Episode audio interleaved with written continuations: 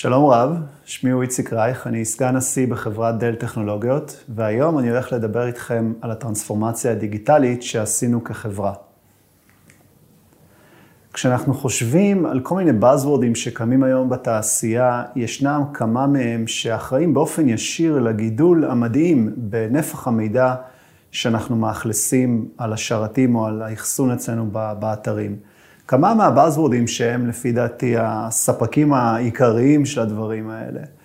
כל נושא המובייל דיווייסס, המכשירים הניידים שמייצרים לנו המון המון מידע כל הזמן, ואם פעם היה לנו רק מכשיר רגיל כמו פלאפון סלולרי חכם, היום יש לנו כל מיני דיווייסס כמו wearables, שעונים חכמים שמייצרים כל הזמן מידע, כל הזמן מנטרים אותנו ושולחים את המידע הזה לאן שהוא. כמובן כל נושא ה-5G, שעכשיו סוף סוף נכנס לארצנו הקטנטונת, שיעזרה לנו להעביר מידע גם ללא רשת הווי-פיי במהירויות מדהימות. ושוב, הרשת הזאת קיימת בשביל להעביר נפח גדול מאוד של מידע. כל נושא ה-Machine Learning, היכולת שלנו לתת למארז אה, אה, חישוב, את היכולת לנתח כמויות מידע מטורפות, שבתור בני אדם אנחנו לא מסוגלים לנתח בזמן אמת, וכמובן להפיק תוצאות מאותו מידע מנותח. כל הנושאים האלה ועוד ועוד ועוד אחראים לנפח הגדול מאוד שאנחנו מאחסנים. ואם הטכנולוגיות האלה היו רק בפיתוח בשנים האחרונות, בשנים הקרובות אנחנו נראה אותן מתפתחות ולמעשה מגיעות לבשלות, ששוב כמובן תיצור את אותו אה, אה, צורך בגידול דיגיטלי והיכולת לעבור להיות לקוח דיגיטלי לחלוטין. אני רוצה לספר לכם סיפור אה, קטן על חברה ששווה בערך 90 ביליון דולר. שהייתה צריכה להתמזג אחת עם השנייה, תוך כדי אה, כתיבת מוצרים חדשים, תמיכה במוצרים הקיימים, שיפורי אבטחת המידע וכתיבה מחדש של רוב האפליקציות בה. החברה הזאת היא החברה שאני עובד בה, דל טכנולוגיות, וזה למעשה הסיפור שלנו של המצגת שלנו של היום, שמשלב את השילוב של האנשים, הטכנולוגיות והתהליכים בארגון עצמו. אז בואו נתחיל. הדבר הראשון שכמובן כל חברה בסופו של דבר תקום ונופלת עליו, היא האנשים עצמם. מה שעשינו, גרמנו לכל תכנת באתר למעשה להיות הרבה יותר מתכנת, למעשה מה שנקרא היום DevOps person, היכולת לבדוק את הקוד שלו בזמן אמת, להרים סביבות בזמן אמת, ללא צורך לחכות לקוד להתמזג ולראות איך הקוד עובד וכולי וכולי. במקביל, שחררנו את אנשי IT מלעשות אה, טסקים שעד היום היו סיזיפיים למעשה, ועשינו להם הרבה מאוד open source. אז אנחנו רוצים שאנשי IT שלנו יתעסקו בדברים שמביאים יתרון לחברה עצמה. אלה היו אנשים. מבחינת התהליכים, כמו שאמרתי קודם, עברנו ממודל של חברה ישנה שהיינו רגילים לפתח במודל waterfall, אה, גרסה פעם בכמה חודשים, למעשה למודל agile. מודל שהוא הדה פקטו היום בתעשייה, שנותן לנו את היכולת לבדוק את הקוד ולמעשה לייצר גרסאות כל יום כמה פעמים ביום. זה נותן לנו את היכולת לדבג בזמן אמת בעיות שעד היום היינו עולים עליהן אולי פעם בשבוע או פעם בשבועיים, ואז בואו נחפש את הבאג בקוד שבועיים אחורה, כמובן שהוא היה תהליך קשה. הדבר הזה נותן לנו את היכולת לנטר את הכל בזמן אמת, וכמובן לשפר אם אנחנו מוצאים באגים בקוד שלנו. זה היה התהליכים. וכמובן הטכנולוגיה. תראו, אנחנו חברה טכנולוגית, אנחנו מוכרים הכל החל מפד לעכבר עד אה, מארז האחסון הכי גדול שיכול להיות, אז זה קצת מרגיש כמו ילד בחנות אה, ממתקים. אבל החוכמה אצלנו הייתה באמת לנסות לקחת את הטכנולוגיות הכי חדישות שלנו ולעבור להשתמש בהן בייצור עצמו, מה שמאלץ אותנו למעשה להרגיש בדיוק כמו שאתם הלקוחות שלנו מרגישים, ועל ידי כך לא רק לשפר את המוצר, אלא גם לשפר את חוויית המשתמש של אותו מוצר, כי אנחנו בעצמנו משתמשים באותם מוצרים שלנו. דוגמה למשל, דווקא לא מעולם האחסוני, כל נושא הנטוורקינג, שעברנו להיות וירטואליים על ידי תשתיות NSX של VMware וכולי וכולי.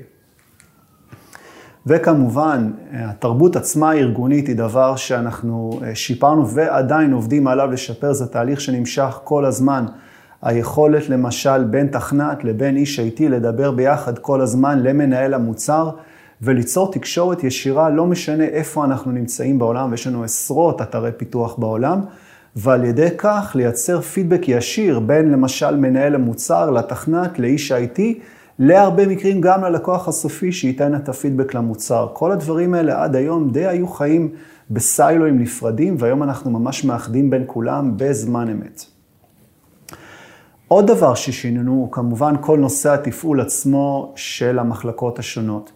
למעשה, הדבר הכי חשוב שעובר כ- כחוליית השני בתהליך הזה, הוא ההתבססות שלנו על טכנולוגיות של VMware, לא רק של וירטואליזציה, זה ברור מאליו, כל ארגון היום הוא וירטואלי ברמה גבוהה מאוד כזו או אחרת, אלא שימוש בפיבוט הלאבס, שהיום הם כמובן חלק מ-VMware, ממה שנקרא פורטפוליו של תנזו פמילי. היכולת לקחת קוד ובאמת להריץ אותו כקונטיינר בזמן אמת, לקחת אפליקציה פיננסית כבדה מאוד שהייתה אצלנו בארגון עשרות שנים, ופתאום היכולת לתת לה לגדול ולקטון לפי הצורך, אלו דברים שהיו מבחינתנו מדע בדיוני עד השנה האחרונה, אבל זה למעשה אחת היכולות הגדולות שלנו, שהיום כשעברנו לשימוש בטכנולוגיות קונטיינרים, שלמעשה נותנים לאפליקציה שלנו את היכולת לגדול ולקטון לפי הצורך.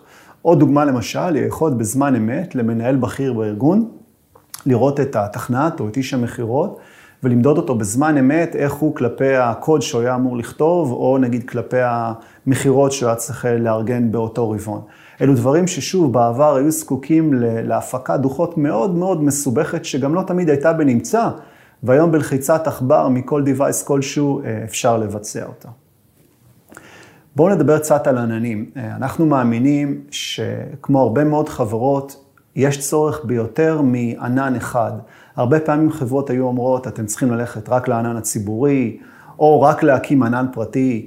אנחנו חושבים שהמודל הוא מודל היברידי. יש צורך גם בענן פרטי, בהרבה מקרים גם בענן ציבורי, וחשוב מאוד שהמידע ידע להתנייד בין כל העננים האלו, כי זה בסופו של דבר מה שגורם ליכולת שלנו אה, לפתח אפליקציות ברמה וירטואלית, שלא אכפת לה ממה שיושב תחתיה, אבל על ידי הווירטואליזציה של אותה אפליקציה, יודע לנייד את התוכן.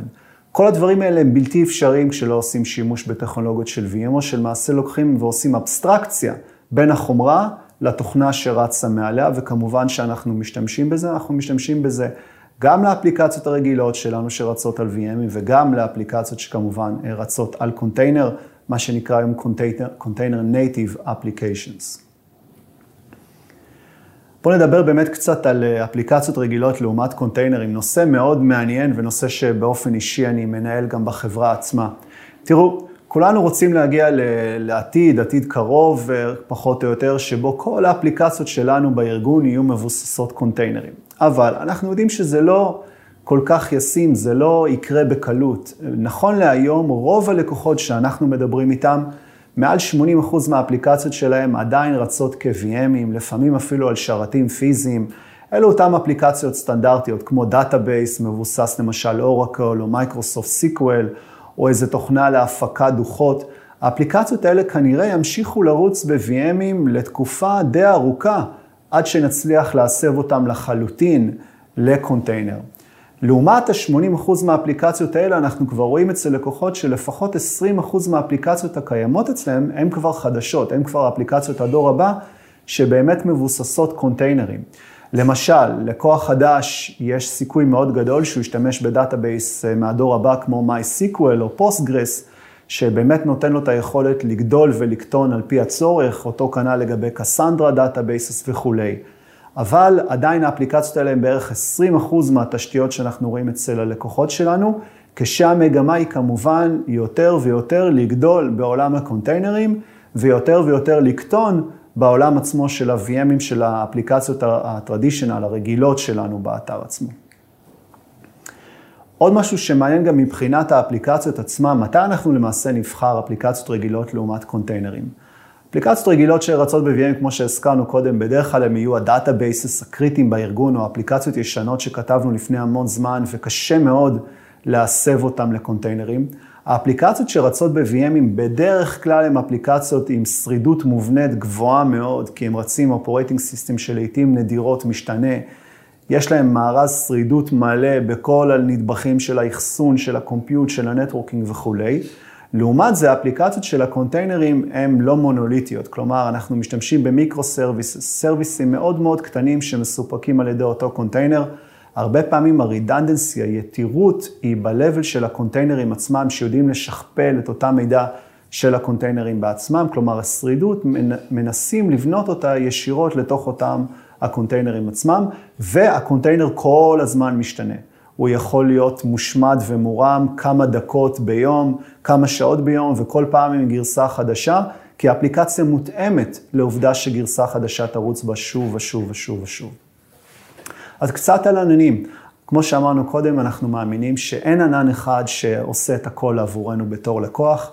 אנחנו כנראה נצטרך להשתמש בטופולוגיה היברידית, שבה נארח חלק מהאפליקציות אצלנו באתר, חלק מהאפליקציות בענן ציבורי. ענן ציבורי לאו דווקא אומר שזה יושב בספק חיצוני, יכול להיות שזה חיצוני לאתר עצמו שלנו, אבל עדיין מנוהל דרכנו, אבל שוב, זה נתון לשיקולכם ושיקול כל לקוח. מה גם שאנחנו מאמינים שהרבה מאוד מהמידע בכלל לא יושב בעננים, הוא יושב במה שנקרא edge, בקצה. תחשבו על רכבים חכמים, או כל device אחר שמייצר מידע כל הזמן. אנחנו לא בהכרח רוצים לשלוח את המידע הזה כל פעם לספינת האם, כי זה גוזל נפח מטורף תעבורה ברשת, ואנחנו רוצים שהאדג' עצמו יהיה חכם מספיק בשביל לנתח את המידע כל הזמן. במקביל ובקיצוניות השנייה, יש לנו גם אתרים עננים מבוססי SaaS, תחשבו על Office, Microsoft Office 365 או Salesforce כתוכנת ניהול קשרי לקוחות, שלמעשה האפליקציה יושבת שם, לא באמת מעניין אותנו על איזה תשתית היא יושבת, אנחנו צורכים רק את האפליקציה מאותו אתר. וזה למעשה אה, היכן שאנחנו נמצאים כיום, היכולת למעשה לנייד נתונים על פי עננים, על פי צורך, הכל מבוסס VMware, בחלקו טיפה קצת אג'ור, אה, ובעתיד גם מה שנקרא VMware on AWS, זה עדיין משהו שיקרה בעתיד, עדיין לא קיים כרגע, ויכול שלנו לנייד את כל הנתונים האלה, בין אם הם VM ים או קונטיינרים, שכמובן כולם מאובטחים על ידי הפתרונות המקומיים של אותה תשתית עצמה. בואו נדבר קצת באמת על ניוד נתונים, שהוא דבר מאוד מאוד חשוב בין עולם ה storage הרגיל לעולם ה storage ה software. לפני כמה חודשים, בחודש מאי 2020, הכרזנו על מוצר PowerStore, מוצר ה mid-range storage החדש שלנו, ש PowerStore שחושבים עליו הוא מגיע בשני תצורות. התצורה הקלאסית, storage SAN י או NFS עם iSCSI וכולי, שאתם צורכים אותו כמו כל storage רגיל באתר, או לראשונה, וזה משהו חדשני מ Dell EMC, PowerStore with AppsON. למעשה הוא מכיל ESX מובנה בתוך הקונטרולרים של ה storage עצמו. ולמעשה זה נותן ללקוחות שרוצים להתקין בקצה, למשל ב-Edge, שרתי ESX ונפח אחסון באותו מקום, את היכולת לעשות את הכל ב footprint, בנפח פיזי מאוד מאוד מאוד קטן, כי לא צריך לקנות שרתים ל-ESX או networking ל networking, הכל מתבצע ב footprint מאוד מאוד קטן. בואו נשווה את זה למשל לפתרון VxRail, vSAN של VMware. היכולת לגדול בקומפיוט כמה שרוצים, היכולת לפרוס את הדיסקים בכל אותם שרתי E6, ככה ששני הפתרונות האלה, PowerStore with AppSon ו-VXRL למעשה משלימים אחד את השני. הם נותנים לו יכולת לבחור על פי דרישתו, מה יותר חשוב לו, יותר קומפיוט, או הוא לא צריך כל כך הרבה קומפיוט והוא רק צריך uh, שהוא מאוד מאוד מאוד דחוס מבחינת הפוטפרינט שלו, את היכולת לבחור באמת במודל שהוא מעדיף לעבוד. ואם דיברנו על ניוד, אז זה באמת מה ששני המוצרים האלה נותנים לנו לעשות. היכולת להתחיל אה, להריץ את ה-workloadים שלכם. למשל, על PowerStore with AppSon, אותו PowerStore שמריץ E6 מובנה בתור מארז האחסון, ועל ידי vMotion או Storage vMotion להעביר את המידע לא רק ל-VXRL עם vSAN, זה ברור שאפשר לעשות עם Storage vMotion, אלא אפילו לענן, למשל אה, VMware on AWS. כי אנחנו למעשה מדברים את אותה שפה.